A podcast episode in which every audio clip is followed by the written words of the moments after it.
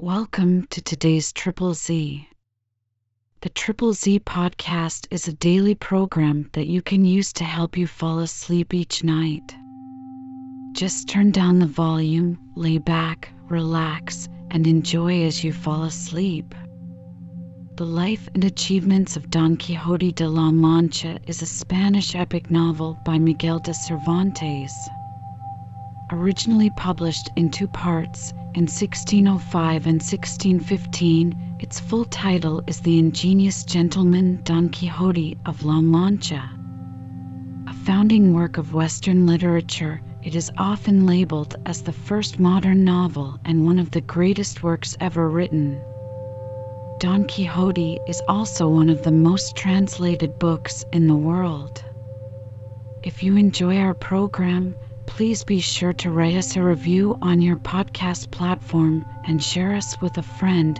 You both might sleep just a little better at night. Our website is triple Z, that's 3z's.media. You can also like and share our content on Facebook or our Instagram account ZZZ Media Podcast. Music for today's episode was provided by the Sleep Channel on Spotify. Chapter 77, which gives a further account of Sancho Panza's behavior in his government. The history informs us that Sancho was conducted from the court of justice to a sumptuous palace, where, in a spacious room, he found the cloth laid and a magnificent entertainment prepared. As soon as he entered, the wind music played and four pages waited on him with water for washing his hands, which he did with a great deal of gravity. The instruments ceasing, Sancho sat down at the upper end of the table, for there was no seat but there, and the cloth was only laid for one. A certain personage, who afterwards appeared to be a physician, came and stood at his elbow, with a whalebone wand in his hand. Then they took off a curious white cloth that lay over the dishes on the table and discovered a great variety of fruit and other eatables. One that looked like a student's at grace, a page put a laced cloth under Sancho's chin, and another set a dish of fruit before him. But he had hardly put one bit into his mouth before the physician touched the dish with his wand, and then it was taken away by a page in an instant. Immediately another, with meat, was put in the place, but Sancho no sooner offered to taste it than the doctor, with the wand, conjured it away as fast as the fruit. Sancho was amazed at this sudden removal, and, looking about him on the company, asked them whether the dinner was only to shew off their sleight of hand. My lord governor, answered the physician, you are to eat here no otherwise than according to the use and custom of other islands where there are governors. I am a doctor of physic, my lord, and have a salary allowed me in this island for taking charge of the governor's health, and I am more careful of it than of my own, studying night and day his constitution, that I may know what to prescribe when he falls sick. Now the chief thing I do is, to attend him always at his meals, to let him eat what I think convenient for him, and to prevent his eating what I imagine to be prejudicial to his health. Therefore, I ordered the fruit to be taken away, because it is too cold and moist, and the other dish, because it is as much too hot and over seasoned with spices, which are apt to increase thirst, and he that drinks much destroys and consumes the radical moisture, which is the fuel of life. So, then, quoth Sancho, this dish of roasted partridges here can do me no manner of harm. Hold, said the physician, the lord governor shall not eat of them while I live to prevent it. Why so? cried Sancho. Because, answered the doctor, our great master, Hippocrates, the North Star and luminary of physic, says, in one of his aphorisms, Omnis saturatio mala, perdicis autem pessima, that is, all repletion is bad, but that of partridges is worst of all. If it be so, said Sancho, let Mr. Doctor see which of all these dishes on the table will do me the most good and least harm, and let me eat of that, without having it whisked away with his wand. For, by my hopes, and the pleasures of government, as I live I am ready to die with hunger, and, not to allow me to eat my victuals, let Mr. Doctor say what he will, is the way to shorten my life, and not to lengthen it. Very true, my lord, replied the physician. However, I am of opinion you ought not to eat of these rabbits, nor would I have you taste that veal. Indeed, if it were neither roasted nor pickled, something might be said, but as it is, it must not be. Well, then, said Sancho, what think you of that huge dish yonder that smokes so? I take it to be an olla podrida, and that being a hodgepodge of so many sorts of victuals, sure I cannot but light upon something there that will be both wholesome and pleasant. Absit, cried the doctor, far be such an ill thought from us. No diet in the world yields worse nutriment than those mishmashes do.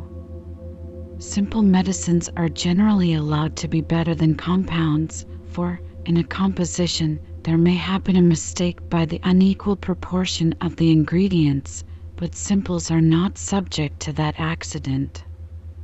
Therefore, what I would advise at present as a fit diet for the governor for the preservation and support of his health is a hundred of small wafers and a few thin slices of marmalade to strengthen his stomach and help digestion.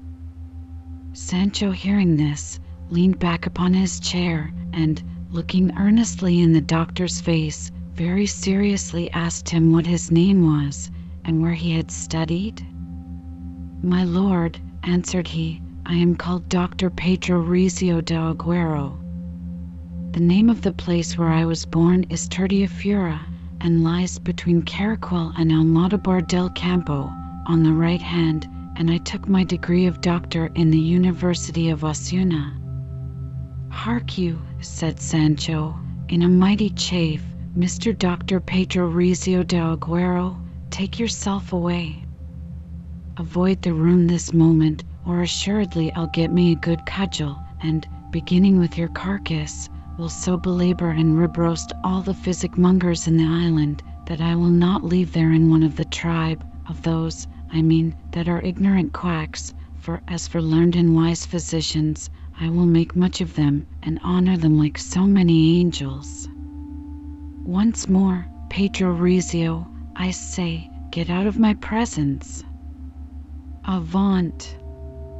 Or I will take the chair I sit upon and comb your head with it to some purpose, and let me be called to an account about it when I give up my office. I do not care. I will clear myself by saying I did the world good service in ridding it of a bad physician the plague of a commonwealth.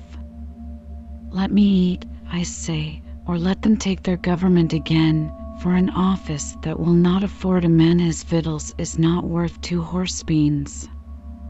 The physician was terrified, seeing the governor in such a heat, and would at once have slunk out of the room, had not the sound of a post horn in the street been heard at that moment, whereupon the steward, immediately looking out of the window, turned back and said there was an express come from the Duke, doubtless with some dispatch of importance.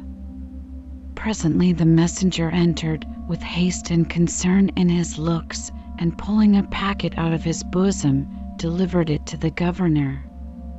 Sancho gave it to the steward, and ordered him to read the direction, which was this to Don Sancho Panza, governor of the island of Barataria, to be delivered into his own hands or those of his secretary. Who is my secretary? cried Sancho. It is I, my lord, answered one that was standing by, for I can write and read, and am a Biscayner. That last qualification is enough to make thee set up for secretary to the emperor himself, said Sancho. Open the letter, then, and see what it says. The new secretary did so, and having perused the dispatch by himself, told the governor that it was a business that was to be told only in private. Sancho ordered everyone to leave the room except the steward and the carver, and then the secretary read what follows. I have received information, my lord Don Sancho Panza, that some of our enemies intend to attack your island with great fury one of these nights. You ought, therefore, to be watchful and stand upon your guard, that you may not be found unprovided. I have also had intelligence from faithful spies that there are four men got into the town in disguise to murder you, your abilities being regarded as a great obstacle to the enemy's designs. Look about you, take heed how you admit strangers to speak with you, and eat nothing sent you as a present. I will take care to send you assistance if you stand in need of it and in everything I rely on your prudence. From our castle, the 16th of August at four in the morning. Your friend, the Duke. Sancho was astonished at the news, and those that were with him were no less concerned. But at last, turning to the steward, I will tell you, said he, what is first to be done in this case and that with all speed. Clap that same Dr. Recio in a dungeon, for if any body has a mind to kill me, it must be he, and that with a lingering death, the worst of deaths, hunger starving. However, said the carver, I am of opinion your honor ought not to eat any of the things that stand here before you, for they were sent in by some of the convents, and it is a common saying, the devil lurks behind the cross which nobody can deny, quoth Sancho, and therefore let me have, for the present, but a luncheon of bread and some four pounds of raisins. There can be no poison in that, for, in short, I cannot live without eating, and, if we must be in readiness against these battles, we had need be well victualled.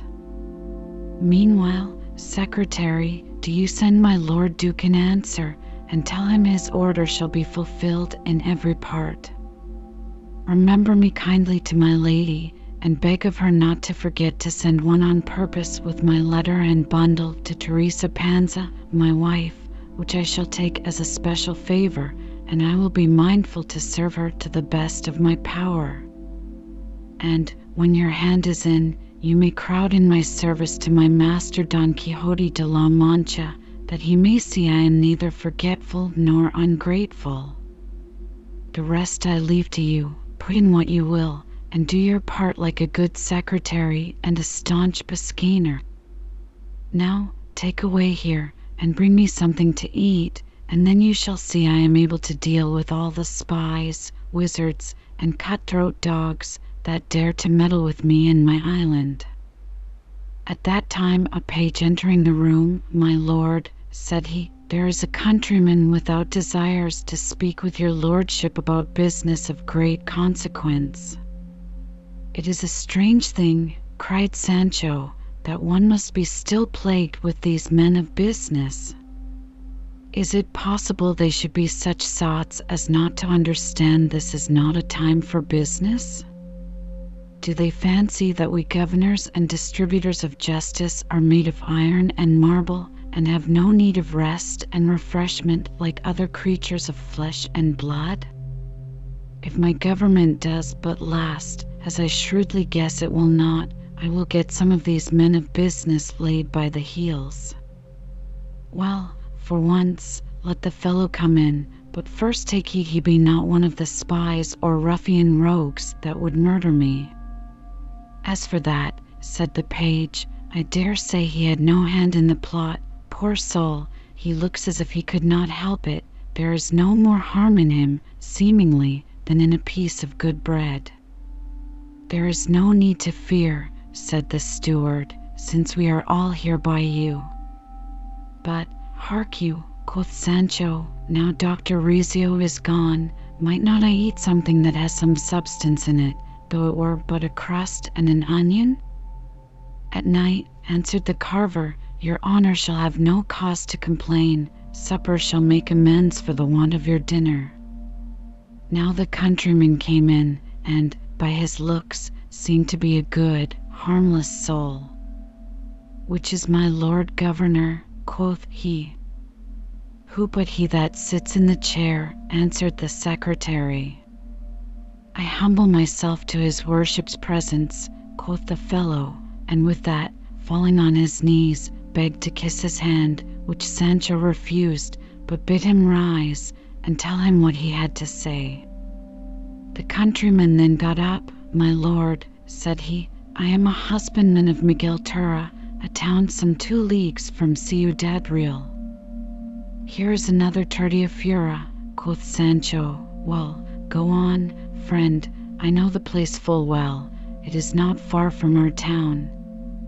If it please you, said the countryman, my business is this. I was married, by heaven's mercy, in the face of our holy mother the church, and I have two boys that take their learning at the college. The youngest studies to become a bachelor, and the eldest to be a master of arts. I am a widower, because my wife is dead. She died, if it please you, or, to speak more truly, she was killed, as one may say, by a doctor. Now, sir, I must tell you, continued the farmer, that that son of mine, the bachelor of arts that is to be, fell in love with a maiden of our town, Clara Perlerino by name, the daughter of Andrew Perlerino, a mighty rich farmer, and Perlerino is not the right name neither, but, because the whole generation of them is troubled with the palsy, they used to be called, from the name of that complaint, Perlaticos, but now they go by that of Perlerino, and truly it fits the young woman rarely, for she is a precious pearl for beauty, especially if you stand on her right side and view her, she looks like a flower in the fields. On the left, indeed, she does not look altogether so well, for there she wants an eye, which she lost by the smallpox, that has digged many pits somewhat deep all over her face, but those that wish her well say that is nothing, and that those pits are so many graves to bury lovers' hearts in. I hope my lord governor will pardon me for dwelling thus on the picture, seeing it is merely out of my hearty love and affection for the girl. Prithee, go on as long as thou wilt, said Sancho. I am mightily taken with thy discourse, and, if I had but dined, I would not desire a better dessert. Alas, sir, all I have said is nothing. Could I set before your eyes her pretty carriage, and her shape, you would admire. But that is not to be done.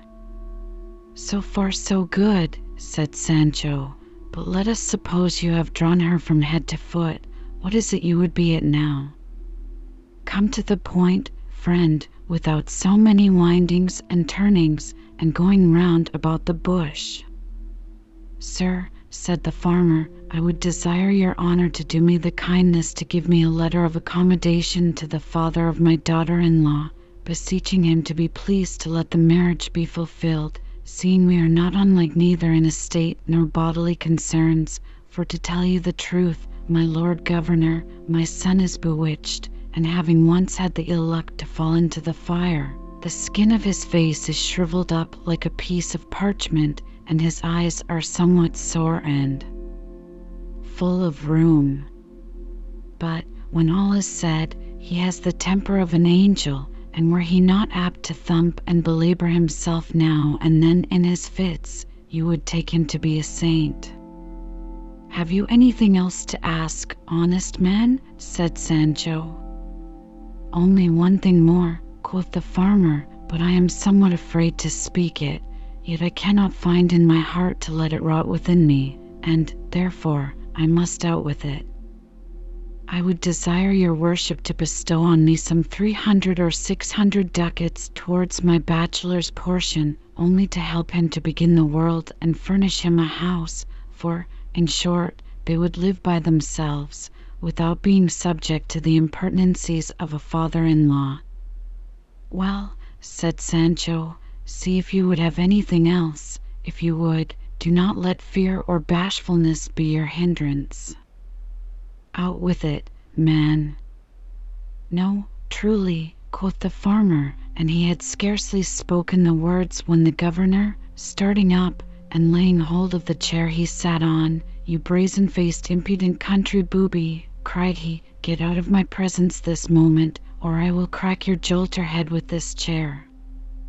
You vagabond, dost thou come at this time of day to ask me for six hundred ducats? Where should I have them, Claude Pate? And if I had them, why should I give them thee? What care I for Miguel Turra, or all the generation of the Perlerinos?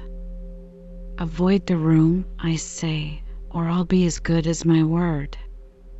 It is not a day and a half that I have been governor, and thou wouldst have me possess six hundred ducats already.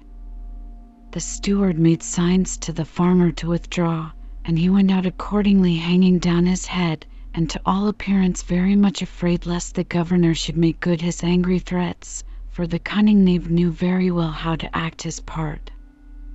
But let us leave Sancho in his angry mood, and let there be peace and quietness while we returned to Don Quixote, whom we left with his face covered over with plasters, the scratches which he had got having obliged him to no less than eight days' retirement, during which time there happened that which we promised to relate with the same punctuality and veracity with which all the particulars of this history are detailed. Chapter 78 What happened to Don Quixote with Donna Rodriguez as also other passages worthy to be recorded. Don Quixote, thus unhappily hurt, was extremely discontented and melancholy. He was some days without appearing in public, and one night, when he was thus confined to his apartment, as he lay awake reflecting on his misfortunes and Altisidora's importunities, he perceived somebody was opening his chamber door with a key, and presently imagined that the damsel herself was coming. No, said he, loud enough to be heard, the greatest beauty in the universe shall never remove the dear idea of the charming fair that is engraved and stamped in the very center of my heart and the most secret recesses of my breast.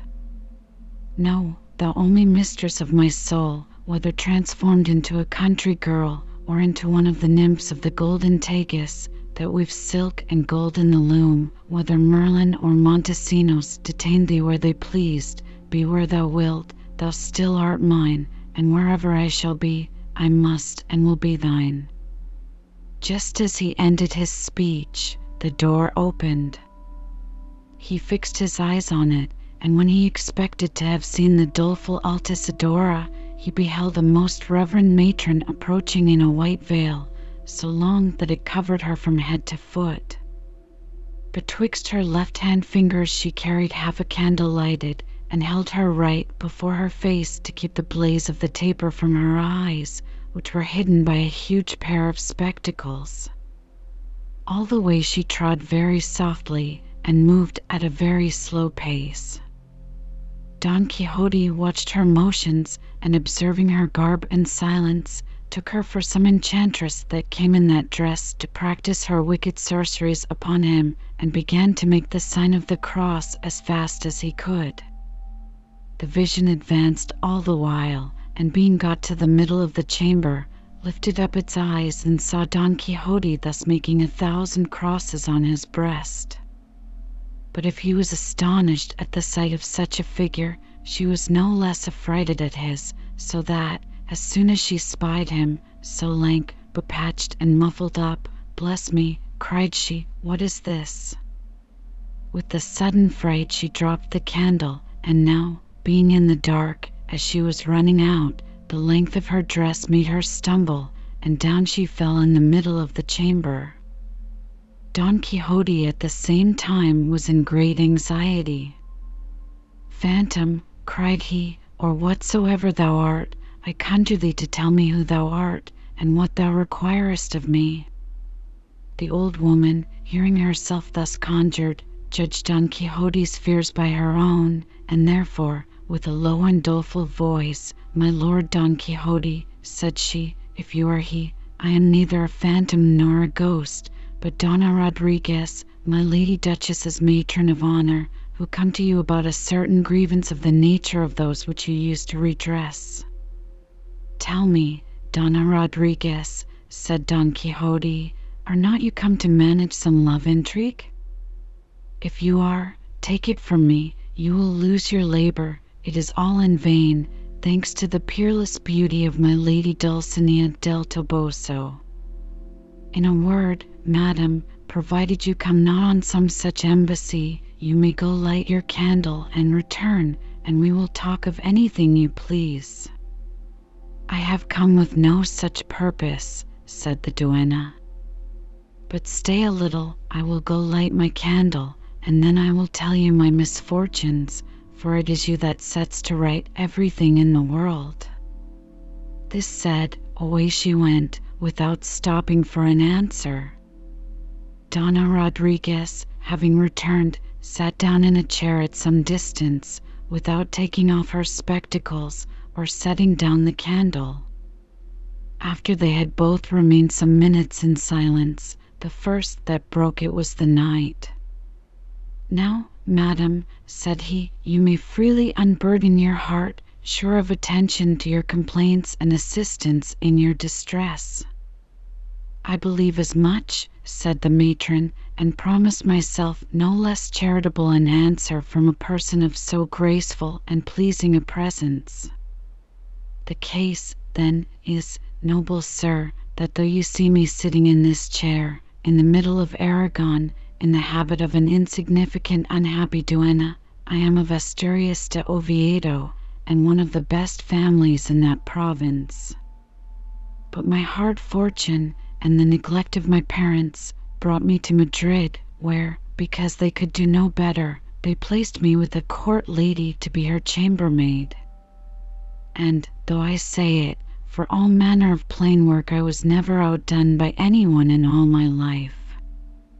My father and mother left me at service, and returned home, and some few years after they both died, and went to heaven, I hope, for they were very good and religious Catholics. Then was I left an orphan, and wholly reduced to the sorrowful condition of such court servants, wretched wages, and a slender allowance. About the same time the gentleman usher fell in love with me before I dreamt of any such thing. He was somewhat stricken in years, had a fine beard, was a personable man, and, what is more, as good a gentleman as the king, for he was of the mountains. We did not carry matters so close, but it came to my lady's ear, and so, without more ado, she caused us to be married in the face of our Holy Mother the Catholic Church, from which marriage sprung a daughter, who made an end of my good fortune, if I had any. When she came to be sixteen years of age, who should happen to fall in love with her but a rich farmer's son, that lives in one of my lord duke's villages not far off. He courted her, gained her consent, and was under promise of marriage to her, but he now refuses to make his word good.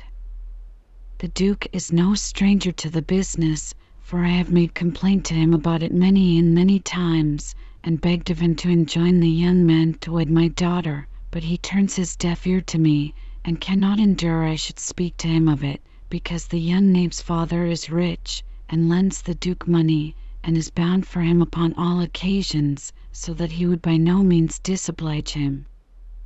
Therefore, sir, I apply myself to your worship and beseech you to see my daughter righted either by entreaties or by force, seeing every body says you were sent into the world to redress grievances and assist those in adversity. Be pleased to cast an eye of pity on my daughter's orphan state, her beauty, her youth, and all her other good parts, for, on my conscience, of all the damsels my lady has, there is not one can come up to her by a mile, no, not she that is cried up as the finest of them all, they call Altisidora.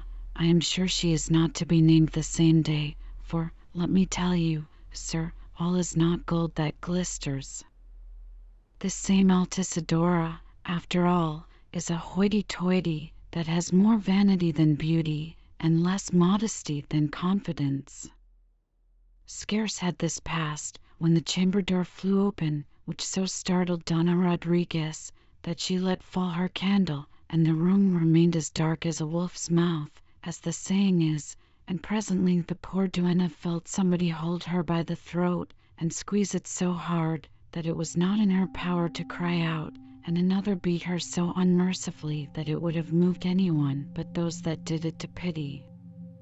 Don Quixote was not without compassion, yet he lay silent, not knowing what the meaning of this bustle might be, and fearing lest the tempest that poured on the poor matron might also light upon himself, and not without reason, for indeed, after the mute executioners had well beat the old gentlewoman, who durst not cry out, they came to Don Quixote, and pinched him so hard and so long, that in his own defence he could not forbear laying about him with his fists as well as he could, till at last, after the scuffle had lasted about half an hour, the invisible phantoms vanished. Donna Rodriguez, lamenting her hard fortune, left the room without speaking a word to the knight. As for him, he remained where he was, sadly pinched and tired, and very moody and thoughtful, not knowing who this wicked enchanter could be that had used him in that manner. But now let us leave him and return to Sancho Panza, who calls upon us as the order of our history requires.